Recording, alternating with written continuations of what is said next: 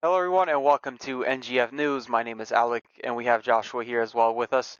Um, today, uh, we'll be starting our first episode for season three. Um, we're very excited. We have a lot uh, planned for season three. Uh, more on the back end stuff, but um, we will hope that you guys will see some of the uh, the expansion portions portions of NGF News.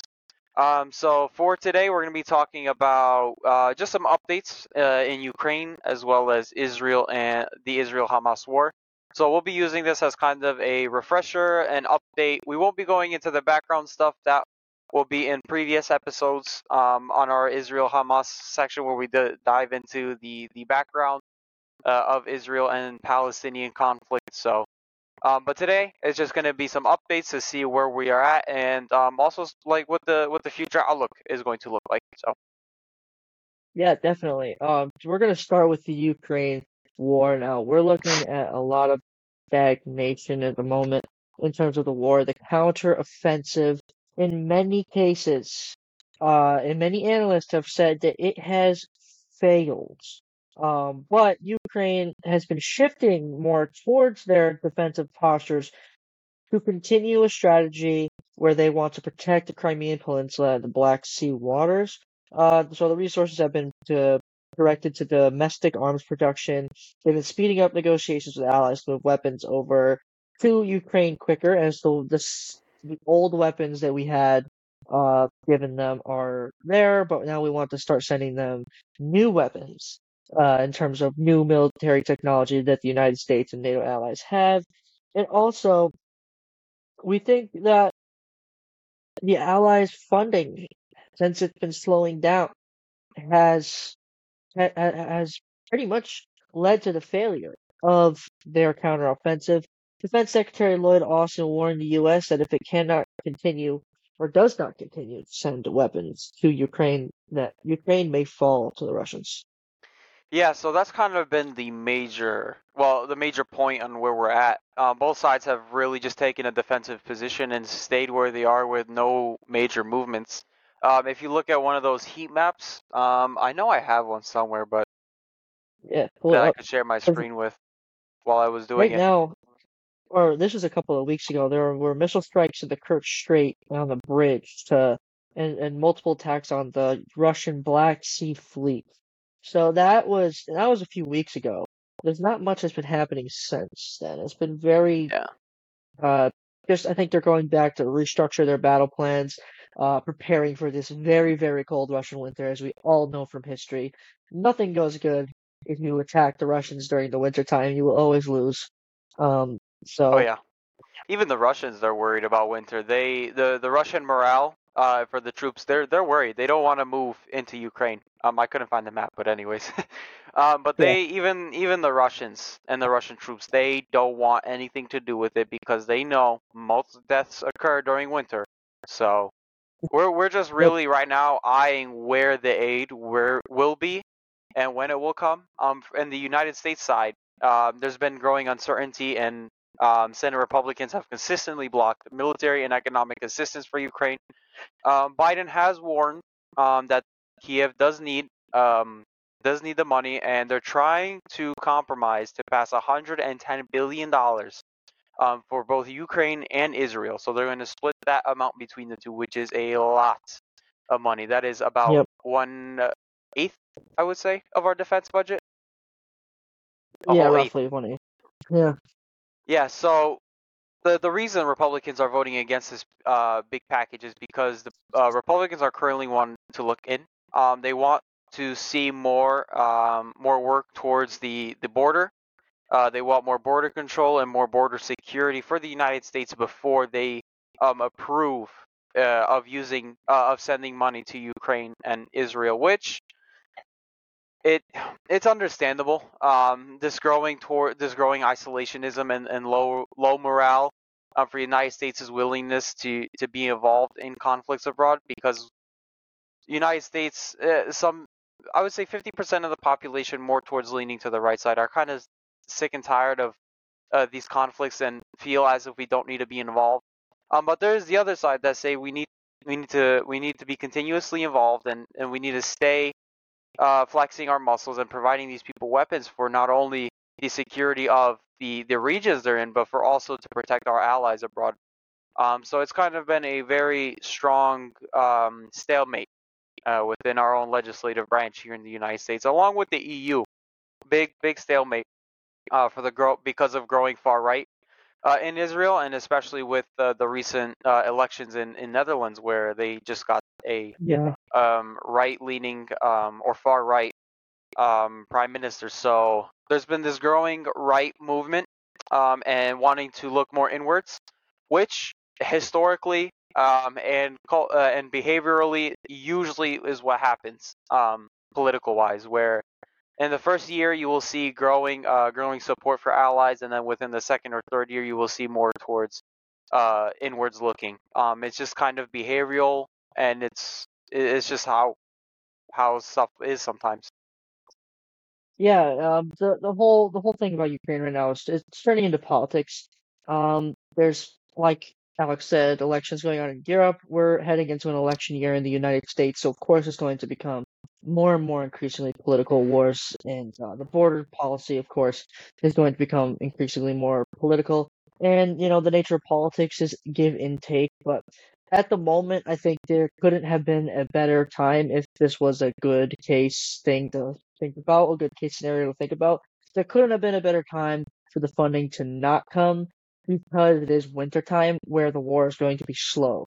So we're running, we, we got very lucky in terms of foreign policy, from a foreign policy standpoint, from a, a tactic standpoint, that we're heading into the winter in Russia and Ukraine because if we weren't heading into the winter, I don't think the Ukrainians would have much longer. I would give them four to six months maximum. But because we're heading into the winter, we still have at least a year of fighting. But that doesn't mean that we could not sit here and not resume giving them funding when the spring comes. You know, we can we don't need to be giving them 110 billion dollars. I don't think that's necessary. I also don't think it's Mhm. necessary to give much money to Israel, considering they had all of our weapons beforehand. But we'll get to that. Um, but yeah, the 110 billion, I think they can shrink that down in the spring. And I also think that the United States needs to look in, into NATO and our allies and say, hey, you guys need to start pumping in a little bit more too. We've been supporting the, the Ukrainians the most. I think Germany, I think France, I think Italy, all the bordering countries should start pouring their own resources a little bit more than what they have been doing so far, so that the United States isn't as strained as they were. And if Biden were smart to gain voters, he would go in the strategy to try and ask to uh low, to lower the amount that he's sending over because it would be detrimental to his campaign uh if he didn't do so. Fully agree. Um, and it would help his campaign as well if he did the give and take. But you know what I what I Yeah. personally think is that both in the United States and the EU, the the the right leaning um, politicians are using this stalemate, are using this winter to push their own agenda. And once springtime comes, you're I I fully agree with you. And that was actually going to be one of my talking points was that once they start to see ground being lost during the the springtime, or once springtime comes and they believe that Ukraine uh, can show a good counteroffensive, they will push those funds through. I don't think in the amount of what they're doing, but they want to see some they want to see some progress first, and they're going to use a stalemate to push their own policy agendas, and then go back to go back to Ukraine, um, providing them uh, the weapons they need, because again, Russia, um, Europe is an integral part. You know, we need to protect our European allies. We need to protect European security. They are critical allies for us. Um, and losing ground and losing ground to Ukraine will put Russia closer to to our European allies. So it's all about European security, which in result we have hundreds of bases in Europe. Our our European allies are critical um, for development for both Europe and uh, U.S. development. So this is and also for oil and natural gas as well and other resources as well. So this is a it's it's important, but um, there's they they want to use this time to push their own agenda, and even even if let's say during this winter time comes and the Ukrainians are losing ground, I truly believe that they will push that funding through, even if during the winter. But uh, hopefully this winter is more of kind of a dig-in situation um, and stay put. So that's kind of where we're at, um, and we don't see any kind of well, yeah, and me and you, we don't we don't really see anything um, substantial within the Russia-Ukraine situation. We just we just see another dig in, um, same as last winter where they just dug in, um, and it's been like that. If you look at the map, uh, you can see all of the the uh, east of Ukraine has been the same. It has not moved Yeah. a little bit, besides minor minor uh, Ukrainian um, counteroffensive and the ability to collect um, lost uh, lost territory. We'll know a lot more by the springtime of what's really going to happen and uh, intelligence. They're probably just going to rebuild their tactical uh, game and their intelligence to fight off each other. But we should definitely move on to the biggest question of the day, the biggest question of the year, the thing that I get the most phone calls about in my office. Israel and Hamas. So this is fascinating uh, for many reasons. A, I didn't see why, or I didn't predict that it was going to become this political. I'm not going to lie to you. I did not see it coming. I should have seen it coming knowing the climate, but I didn't. Uh, I don't know if Alex feels the same, but I definitely didn't. I Um, did. I, I- I knew it was just going to be political real quick. Uh, I guess I guess you're more uh, pessimistic than I am. Um, but the the second thing that I, I didn't see coming was how easy it was going to be for Israel to just completely bomb the crap out of Gaza. Now you're probably looking at me like, well, it's a tiny little place, and you know the IDF is a very formidable force, but you are correct. But I didn't think that they were going to strategically do that to keep them winning the war. But I underestimated Netanyahu's ability to screw things up for himself. So, uh, just to give some statistics out, there's been 15,890 people killed in uh, the war so far, uh, which is a lot more than what's happened in Ukraine. This is civilian casualties. 45,000 wounded. And Israel offic- officials say that this is going to be the most intense time since the start of the invasion. You're, you're starting to see them move south. Uh, at a critical junction point that happened a couple or about a week ago, there was a five day humanitarian pause that was broken by Hamas militants that shot up civilians in uh, Jerusalem. So that those are all interesting things to think about. Yeah, and Netanyahu consistently states that he will continue this war until Hamas is fully destroyed. Uh, but this is probably one of the messiest conflicts in, I would say, history. I mean, he is targeting, as long as it's just one Hamas person, could be under a, a building, in a tunnel somewhere, he will obliterate whatever it is just to get just to get a few Hamas terrorists. It's just Yeah. it, it is mind-boggling that the IDF and Netanyahu is actively just destroying anything that it, whatever it is. It doesn't matter. It casualties. They, it doesn't matter to them, and it is absolutely messy. There could have been hundreds of different ways they could have approached this. IDF, like you said, is a very formidable force. Where they could have done this special operations tactic, they could have done this in any other way except bombing and destroying Gaza, destroying uh, buildings, hurting families. I mean, killing. oh, Look how many they killed. For what? For what? To kill a Yeah. few Hamas targets? But kill 15,000 innocent civilians? For what? It, it, Yeah. I, you know, and I'm I'm trying to stay, you know, hold hold judgment until we know everything. But come on, this is this is it. It is one of it, it's like should imagine if the United States right was uh, let's go back to let's go back to 2000 2011 2012 where we found and we killed um the what I'm blanking Al Qaeda Osama bin Laden. We went in there, six special forces, six SEAL team troops, went in there, killed them, extracted, left. Israel and IDF want one person. They have named one Hamas person as their most wanted. Uh, where is how bad is IDF intelligence been? Where has it been? You know, I, I'm very curious to see like uh, if they want to be successful. I think they should just take a step back and and say we have a problem within our intelligence. Our intelligence is crap, and they need to understand that.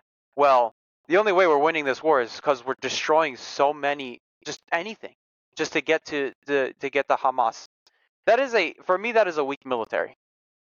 Eh, me me personally, because if you had a strong military and a truly strong intelligence force, they would go in there with a fantastic intelligence, find exactly who they need, extract, and leave.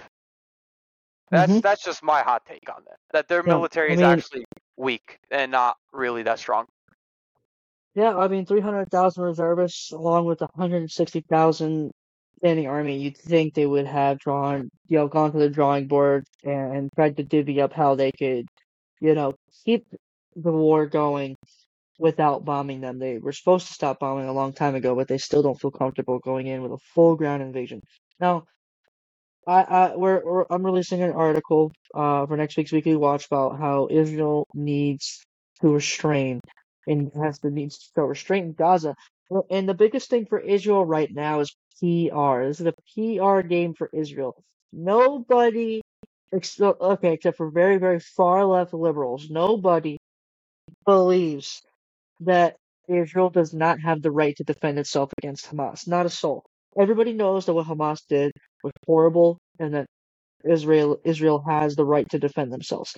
The problem is is that they are losing the PR game because A, they're tactically destroying hospitals and civilians, and B, they are not going back to the drawing board and they're using their own pride to uh they're using they're they're going with their own pride instead of going with their with their their brains figure out a strategy to win the PR game.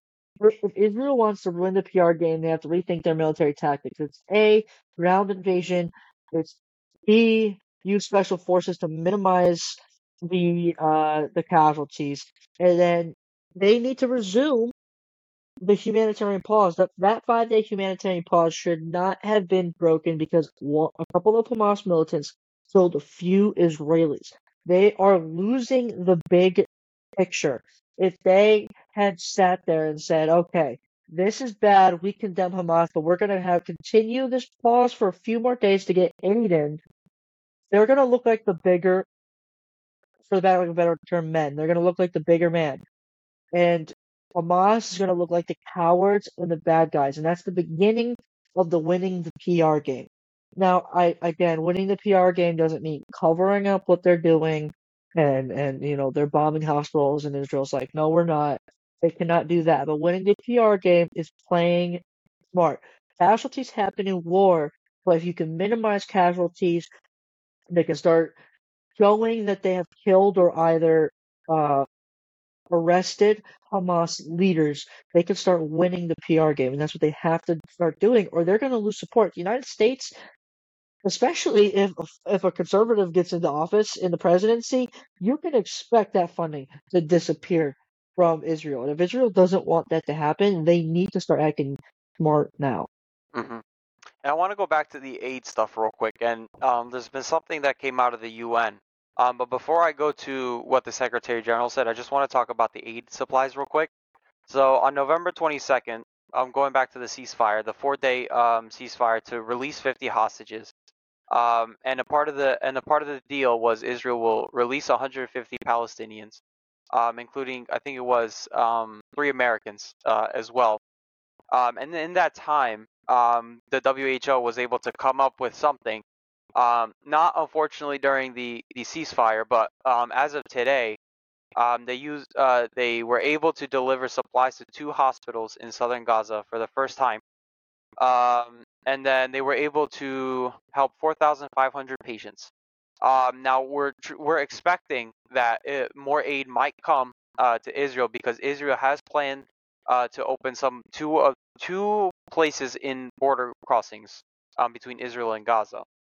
But um, they're going to be inspecting every single vehicle that goes in and out of Gaza, which then brings to um, the situation now um, for Article 99. So I read this article. I think it just came out uh, not too long ago while I was typing up my notes. So the U.S. Secretary General wants to um, invoke Article 99 of the UN Charter to formally warn the Security Council of a global threat uh, for Israel's war on Gaza. Um, Article 99 is the ability for the Secretary General to alert the Security Council about threats to peace, international peace, and allows Gutierrez to speak at the council without being invited by a member state. Um, so he's been Gutierrez has been advocating for um, immediate humanitarian assistance since the October 18th, but Security Council could not come up with a resolution in time um, because of the permanent members and Israel being a uh, with the United States um, backing Israel and Russia kind of being the ones to to kind of I would say condemn Israel, but also yeah I would say make Israel look bad. That's so against the U.S. yeah, so yeah, so the Security Council, if it chooses to act on Gutierrez's advice and adopts a ceasefire, it could enforce it using powers like imposing sanctions or deploying an international force um, in Israel, uh, in between Israel and Palestine. So that is really interesting because this hasn't been, this only has been invoked four times in the past. So I'm very curious to see if the Secretary General invoking Article 99 could have some weight in the Security Council to say, listen, if you all don't get your shit together, we're going to have a big problem in the Middle East. And I think he needs to be very strong with the way he approaches it and use a bigger picture model, saying if we don't solve this problem within Israel and Palestine, then A, B, and C will happen. If he goes in there and saying, guys, uh, stop, bad, they're not good. They don't care enough. Israel, uh, the United States Mhm. will continue um, to provide its support for Israel. Russia will continue to to approve or deny anything that goes against the United States and Israel. So I, I really hope that Article 99 is the first step into stopping this this conflict because it Article 99 has been used in the past and it has worked.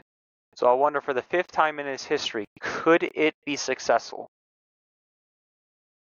I, you know, this is where I'm pessimistic is when it comes to the United Nations. Uh, this is a just a band of morons. It's a band of a waste of time. And, and listen, if the United Nations was effective, the Security Council would have gotten together the day after the conflict broke out, got a peacekeeping force sent over there, and stopped the fighting. But the reality is, is it's not effective because of the way the Security Council is set up. Because of the way the Security Council is set up, I don't think Gutierrez has a leg to stand on, even though the article has been worked has worked in the past.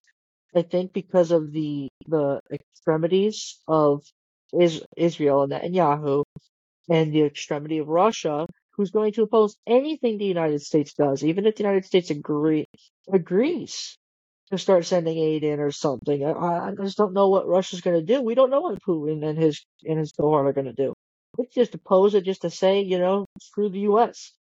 Um, so I don't think that this is going to be very effective. I think if you want, if we want the UN to be effective, we need to scrap it, call it, and freeze the rules. That's just how it's going to be because the UN should have sent peacekeepers in a long time ago. Now, if we really want something to happen, we need to get NATO involved as peacekeepers and have NATO go in there as a NATO force, not an American force, not a British force, not a Canadian, not a German. NATO forces sit down, get aid inside, and then broker uh, a peace deal. Because at this point, I think Israel needs to look and see that there needs to be a two-state solution with the eradication of Hamas. And if they can't see that, then at the end of the day, there's nothing that we're going to do to change anyone's mind over there.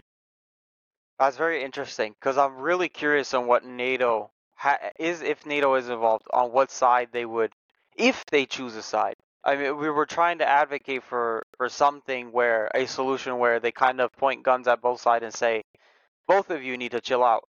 Um, but I'm I'm pretty fearful that NATO, because of how you know it's it's a Western force, and all mostly all Western countries have come out and said uh, we will back Israel. Um, I'm fearful that they will not um, be successful in brokering some kind of deal.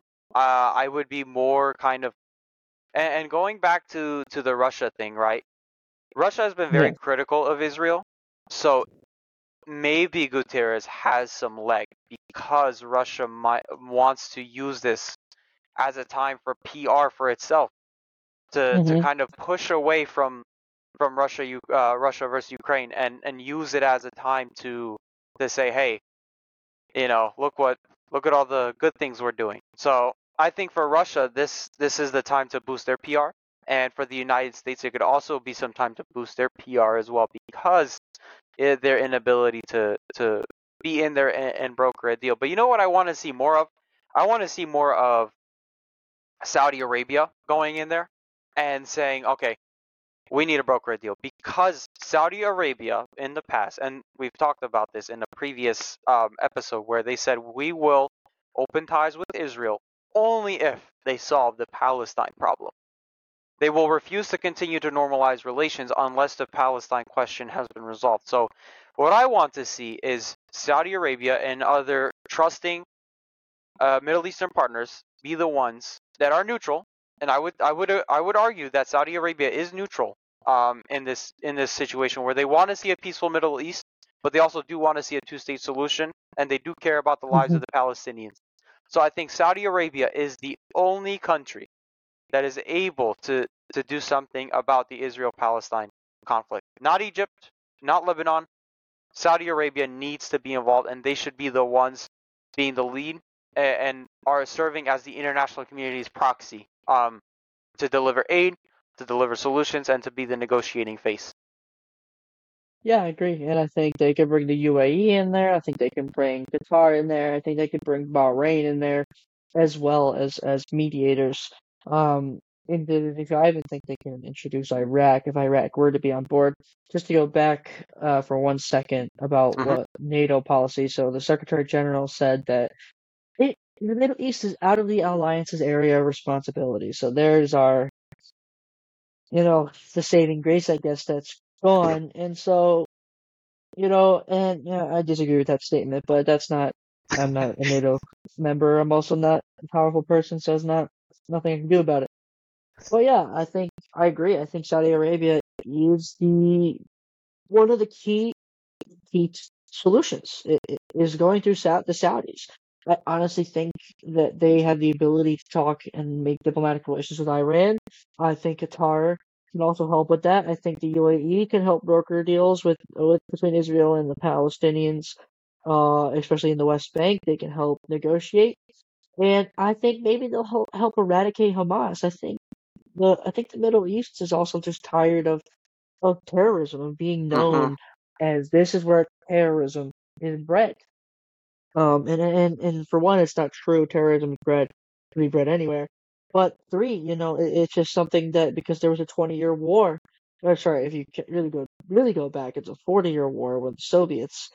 Um, and so I think what they're trying to do is they're they're, they're trying to do their own PR, as we've been discussing this whole episode on Israel and Palestine. So, um, yeah, I think that's a good start. Is going to the Saudis and saying, "Hey, you want peace in the Middle East? You know, come up with go to the drawing You're the board and one. come up with something." You're the ones that could do it. You are the only Yeah. one.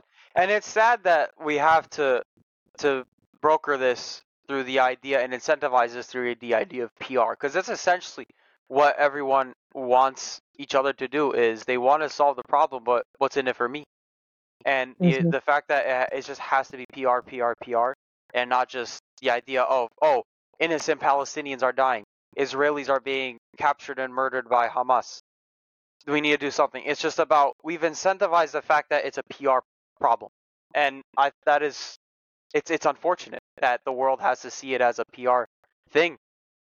So Yeah, that's very it's much it's so. sad.